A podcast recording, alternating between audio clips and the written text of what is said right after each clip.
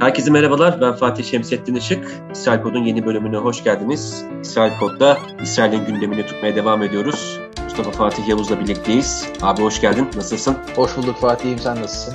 Teşekkür ederim. İran-İsrail meselesi vardı biliyorsun bu hafta.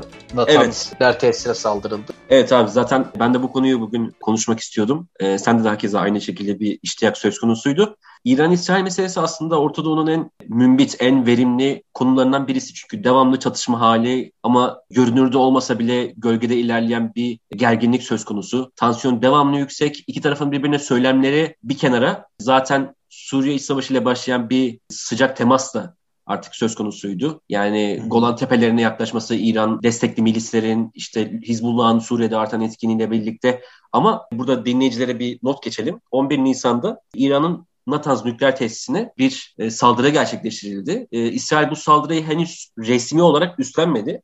Fakat İranlı yetkililer böyle bir saldırının İsrailler tarafından gerçekleştirildiğini iddia etti. Burada tabii arka planını da hesaba katmak lazım. Zaman zaman böyle nükleer testlere yönelik İsraillerin saldırısı mevcuttu. Zaten bunun 2010 yılından itibaren başladığını biliyoruz. Stuxnet adı verilen bir virüsle İsrail, İranlıların nükleer sistemine sızmıştı ve sonrasında bir siber savaş tabii başlamıştı. Ama bu son saldırının sence önemi nasıl abi? Yani hali hazırda Viyana'da da şu an ilerleyen bir nükleer müzakere söz konusu. Amerika'nın zaten Biden yönetiminde böyle bir niyeti vardı. Tekrardan müzakere masasına oturmak gibi. Ama İsrail tam bu esnada böyle bir saldırı gerçekleştirdi. Yani kuvvetle muhtemel onun gerçekleştirdiğine inanıyoruz. Sen nasıl yorumlarsın bu saldırıyı? Ee, bu hafta ondan önceki hafta olması gerekiyor. Lloyd Austin buradaydı. Lloyd Austin Amerikan Savunma Bakanı ilk resmi ziyaretlerini gerçekleştirdi. Saldırılardan önce ve Austin'in ziyaretinden önceki duruma bir bakalım. İsrail ve İran arasında şu anda denizde küçük çaplı çatışmalar devam ediyor aslında baktığın zaman. Buna şey çatışma diyebilir miyiz bilmiyorum ama küçük çaplı olaylar devam ediyor. Neden? İran İsraillerin gemilerini vuruyor. Tabii bunlar e, her iki tarafta kabul etmiyor ama İran e, İsraillerinkini vuruyor. İsrail de İran'ınkileri vuruyor. E, bunlar tabii şey genellikle ticari amaçlı kullanılan. Basra Körfezi'ndeki İsrail, gemileri diyorsun. Evet, evet, evet o gemilerden bahsediyoruz. Zaten küçük çaplı bir tansiyon oluşuyordu. Daha sonradan e, Austin'in bir ziyareti oldu. Ondan sonra biz gemi saldırının duymadık. Yani Austin'in ziyareti sırasında aynı gün İran'dan Natanz nükleer tesislerle ilgili saldırı olmadığını bildiğimiz. İlk başta saldırı şey değildi. Burada sadece bir elektrik sıkıntısı vardı. Kısa çaplı bir elektrik sıkıntısı olduğu söylendi. Daha sonradan e, yeni raporlar ortaya çıktı. Bu raporlarda da bir saldırı olabileceği söylendi. Daha sonra da İsrail medyası artık sızdırmalara başladı. Burada önemli olan şey şu. Neden sızdırıldı? Kim sızdırdı? Ee, İsrail'in böyle bir operasyon yaptığını söyledi. Daha sonradan bu operasyonun nasıl yapıldığı tartışıldı. Bu bir e, siber saldırı mıydı yoksa bir bombalı saldırı mıydı? New York Times bunun bombalı saldırı olduğunu İsrailli istihbaratçılara dayandırarak söyledi. Bugün de çıkan bir haber vardı. İran saldırıyı gerçekleştirmede yardım yataklık eden kişiyi buldu ama hı hı. o kişi saldırıdan önce ülkeden kaçtı. Evet. Fotoğrafını da yayınladılar. ismini de söylediler. Şu anlık durum bu. Peki asıl mesele şu neden bu saldırı yapıldı? Sen Viyana'daki toplantıyı işaret ettin. İsrail'deki tutumu hemen bakalım. İsrail'de e, bu arada Viyana neden var? Viyana'da 2015'teki nükleer anlaşmaya İran'ı tekrardan çekmek için Amerikalı ve e, Avrupalı ülkeler uğraşıyorlar. İran'ın evet. istekleri farklı, Amerikalıların istekleri farklı. İranlılar ne diyorlar? Biz nükleer ile alakalı olsun olmasın. Bütün e, yaptırımların kaldırılmasını istiyoruz diyorlar. Bu Amerikalıların elini aslında sıkıştıran bir konu. Çünkü Amerikalılar daha çok nükleerle bağlantılı yaptırımları kaldırmak istiyor. İs- İsrail tarafında ise şöyle bir durum var. İsrail özellikle Netanyahu kanadı diyebileceğimiz daha e, Netanyahu burası güvenlik konusunda sağ kanat adlandırmak doğru mu bilmiyorum ama Netanyahu'nun da içerisinde olduğu bir grup nükleer anlaşmaya %100 karşı Fatih. Ve şunu söylüyorlar eğer e, bu nükleer anlaşma olursa kısa süreli İran'ın e, nükleer faaliyetlerini durdurabilir ama uzun vadede İran e, nükleer silah sahibi olacak ve bu bizi tehdit ediyor. Bu sebeple bu anlaşma bizi bağlamaz. Netanyahu aynen bunu söyledi. Bu anlaşma bizi bağlamaz. Gans'ın e, şeyini takip ettiğimi bilmiyorum. Evet açıklaması. Açıklaması vardı zaten yani. E, Oraya hatırlatalım. E, orada ne diyordu Gans?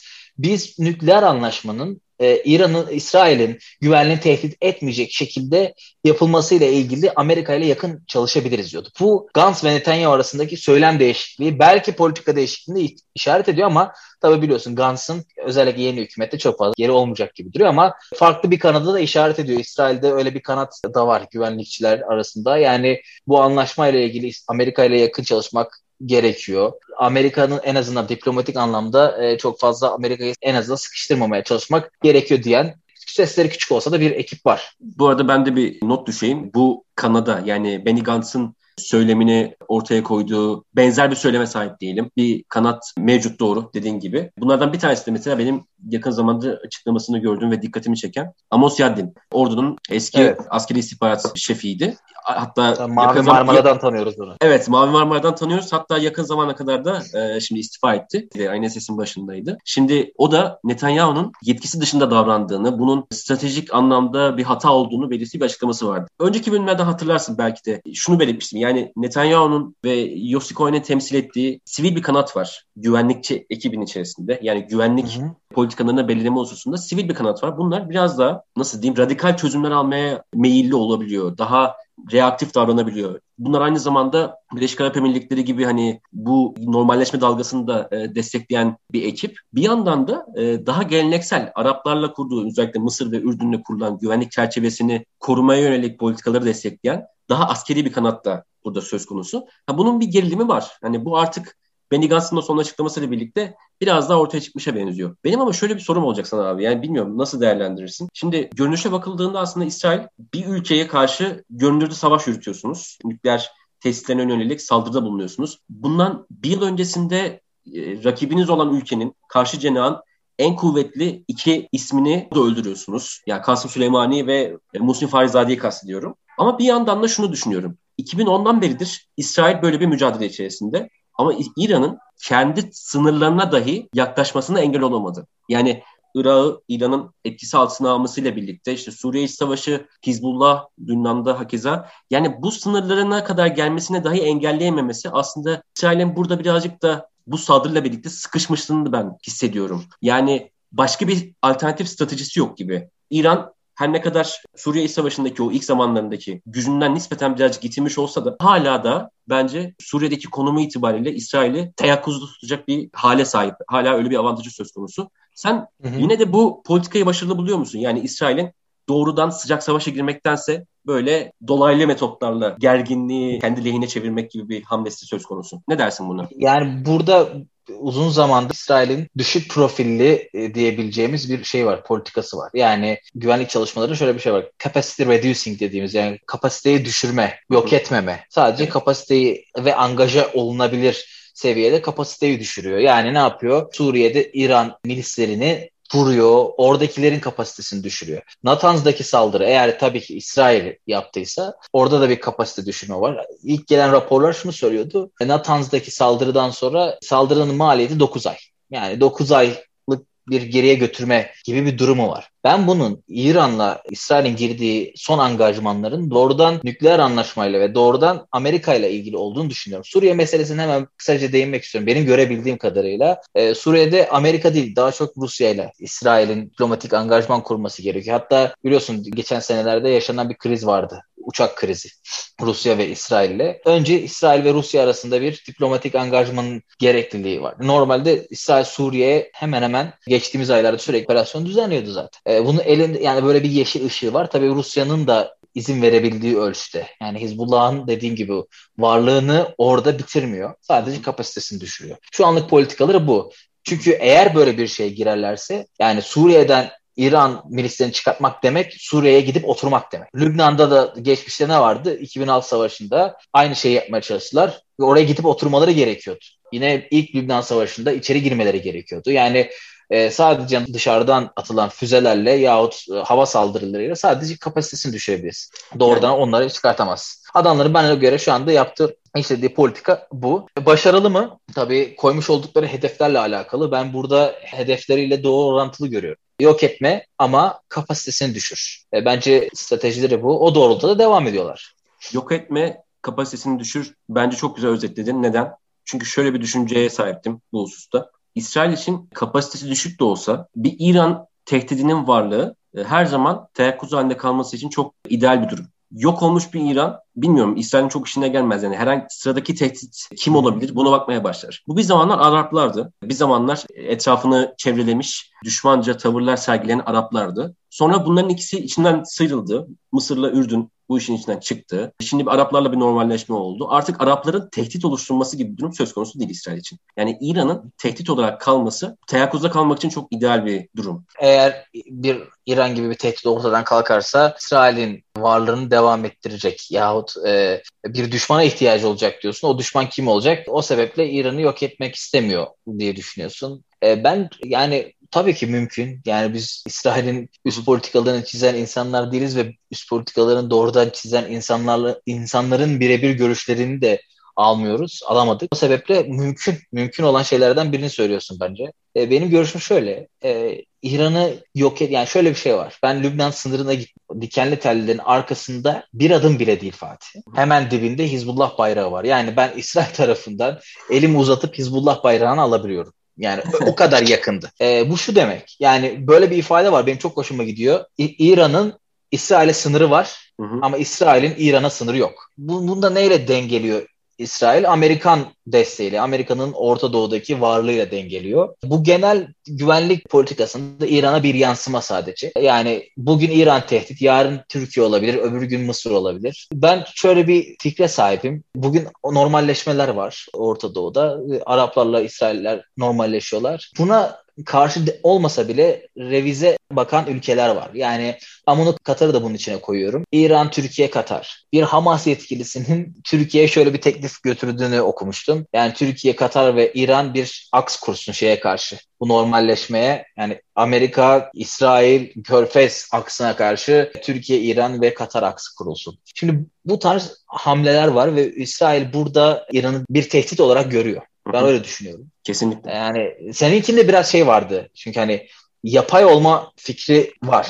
Yok yapaydan ziyade şunu kastediyorum. Yani tehdit var. Yani nasıl iç siyaset dönüştürülebilir. Bunu kastediyorum. Anladım. Yoksa yapaylık ha, anladım. değil yani. Anladım. Anladım. Tamam. Peki. Yani bence de yani yapay değil. O zaman hem, hem fikir seninle.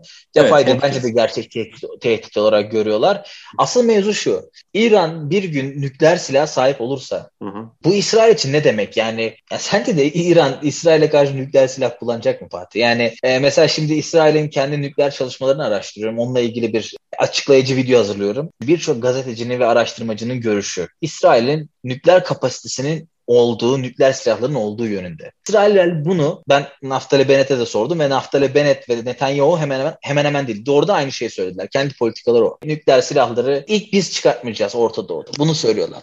Bu şu demek bizde nükleer silah yok değil diyor. Şimdi Mehdi Hasan'ın El Cezire'de, El Cezire'de çalışırken Hard Talk'u vardı biliyorsun bu Oxford evet. Üniversitesi'nde yaptı. Orada Dışişleri Bakan Yardımcısını baya baya tokatlamıştı. Nükleer silahla ilgili şunu söyleyebilmişti sadece e, Bakan Yardımcısı. Biz NPT'nin Non-Proliferation Treaty'nin parçası değiliz. Bu şu demek ben nükleer silah sahip olabilirim ama İran diyor parçası o sebeple onların yaptığı hukuksuz. Aynı zamanda e, yine kendi başıma gelen bir şey söyleyeyim. İsrail'in nükleer çalışmalarını ortaya çıkartan bir isim var biliyorsun. Vanunu. Yani bu adam çok bilinen biri. İsrail'in güneyinde bulunan Dimona tesislerinde çalışıyor. Gizli fotoğraflarını çekiyor, İngiliz basınına servis ediyor. Ve daha sonradan tabii ülkeden kaçıyor ve Mossad bunu honey trap dediğimiz o işte kadın ajanlarının kullanılarak hedefin alınması. Bal tuzağı. Ee, bunu kullanarak bal tuzağı. Bunu bunu yaparak geri getiriyor. Şimdi bütün hepsini toparladığımız zaman İsrail'de bir resim oluşuyor. İsrail'de nükleer silah var. Ee, Wikileaks'te sanırım Colin Powell'ın olması lazım. Yazışmaları çıkmıştı. Orada şey diyor. İsrail'in İran'a doğrulttuğu 200 tane nükleer silahı var ve İran'ın bir nükleer saldırı gerçekleştireceğini düşünmediğine dair böyle kaba taslak söylüyorum.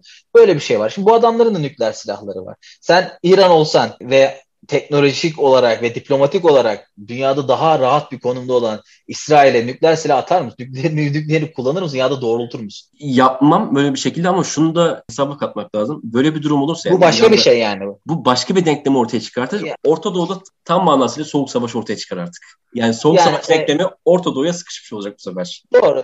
E, şeyi açmak açmak için söylüyorum. Yani İran İsrail'i nükleer silah kullanarak yok edecek. Bu duvarı açmak için söylüyorum. Bu mantıksız bence. Kesinlikle Kesinlikle. Bu mantıksız. Bu başka bir şey getirecek. Yani asıl mesele o. Neyi getirecek? Senin dediğin soğuk savaş getirebilir. Burada bir denge getirebilir. Çünkü İsrail'in elinde tutmak istediği şey şu. Askeri üstünlüğünü korumak istiyor. Evet. Bu hava üstünlüğü de olsa, nükleer üstünlük de olsa, diplomatik üstünlük de olsa korumak istiyor. E şimdi bu bir baş kaldırır bir yerde İran için. İran'ı yaptı. O sebeple ben dengeyi o anlamda değiştireceğini düşünüyorum. İsrail'in gerçek anlamda yani real korkusu en fazla bu olabilir diye düşünüyorum. Ya belki son not olarak şey düşüneyim ben. Hani demin az önce yapaylık meselesine değindin ya. İşte e, yapay bir tehdit değil ama İsrail bence İran'ın silahı oluşturma durumunda bile kendisini vuramayacağını biliyor. Yani üstünlük değişmesi başka bir mesele ama doğrudan hedef alması başka bir mesele. Yani bu üstünlüğün de bence ne kadar değişeceği tartışılır. Yani nükleer silah elde etmek çok büyük bir üstünlük farkı getirir mi? Çok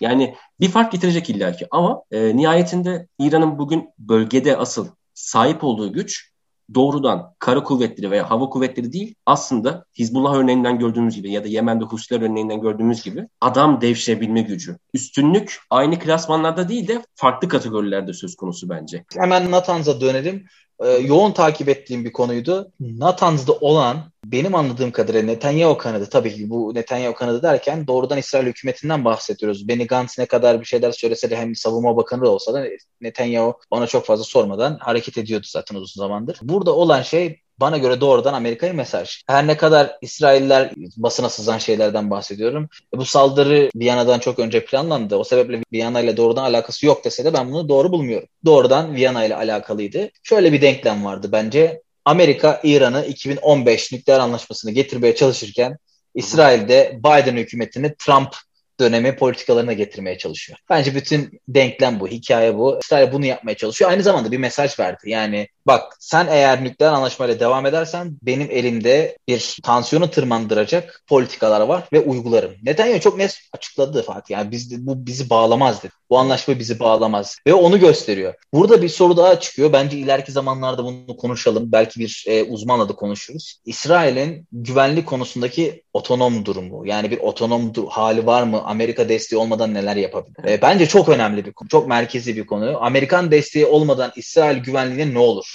Bence asıl mesele bu. Amerika ile diyelim ki bu çok uzak ihtimal ama Amerika ve İsrail Orta Doğu'daki güvenlik konularında çıkmaza girdiler anlaşamadılar ve bu artık politika değişikliğine gitti ki ben bunun böyle olacağını düşünmüyorum. İsrail bunu hiçbir zaman istemeyecektir. Çünkü asıl güvenliklerine dayandığı şey Amerika'nın diplomasisi yani Amerikan desteği. Ben o sebeple mesela İsrail'in güvenliğinden daha çok İsrail diplomasinin çok daha etkin olduğunu düşünüyorum. Daha güçlü olduğunu düşünüyorum güvenliğinden. Çünkü Amerika ile desteği sağladıkları sürece güvendeler. İsrail'in burada güvenlik otonomisi, operasyon yapma özgürlüğünün sınırları neler? Bence evet. ileriki zamanlarda bunları konuşmalıyız. Kesinlikle. Bu belki de e, İsrail-Amerika ilişkilerinin önümüzdeki 20 yılın 30 yılını belki kapsayan bir konu. Yani Bence de. Çok tartışması gereken bir husus. Ağzına sağlık abi. Çok ilginç ve güzel oldu. Hani seçim muhabbetinden birazcık bıkmıştık ikimiz de. evet. Bizi dinlediğiniz için teşekkür ederiz. Haftaya görüşmek üzere. Hoşçakalın.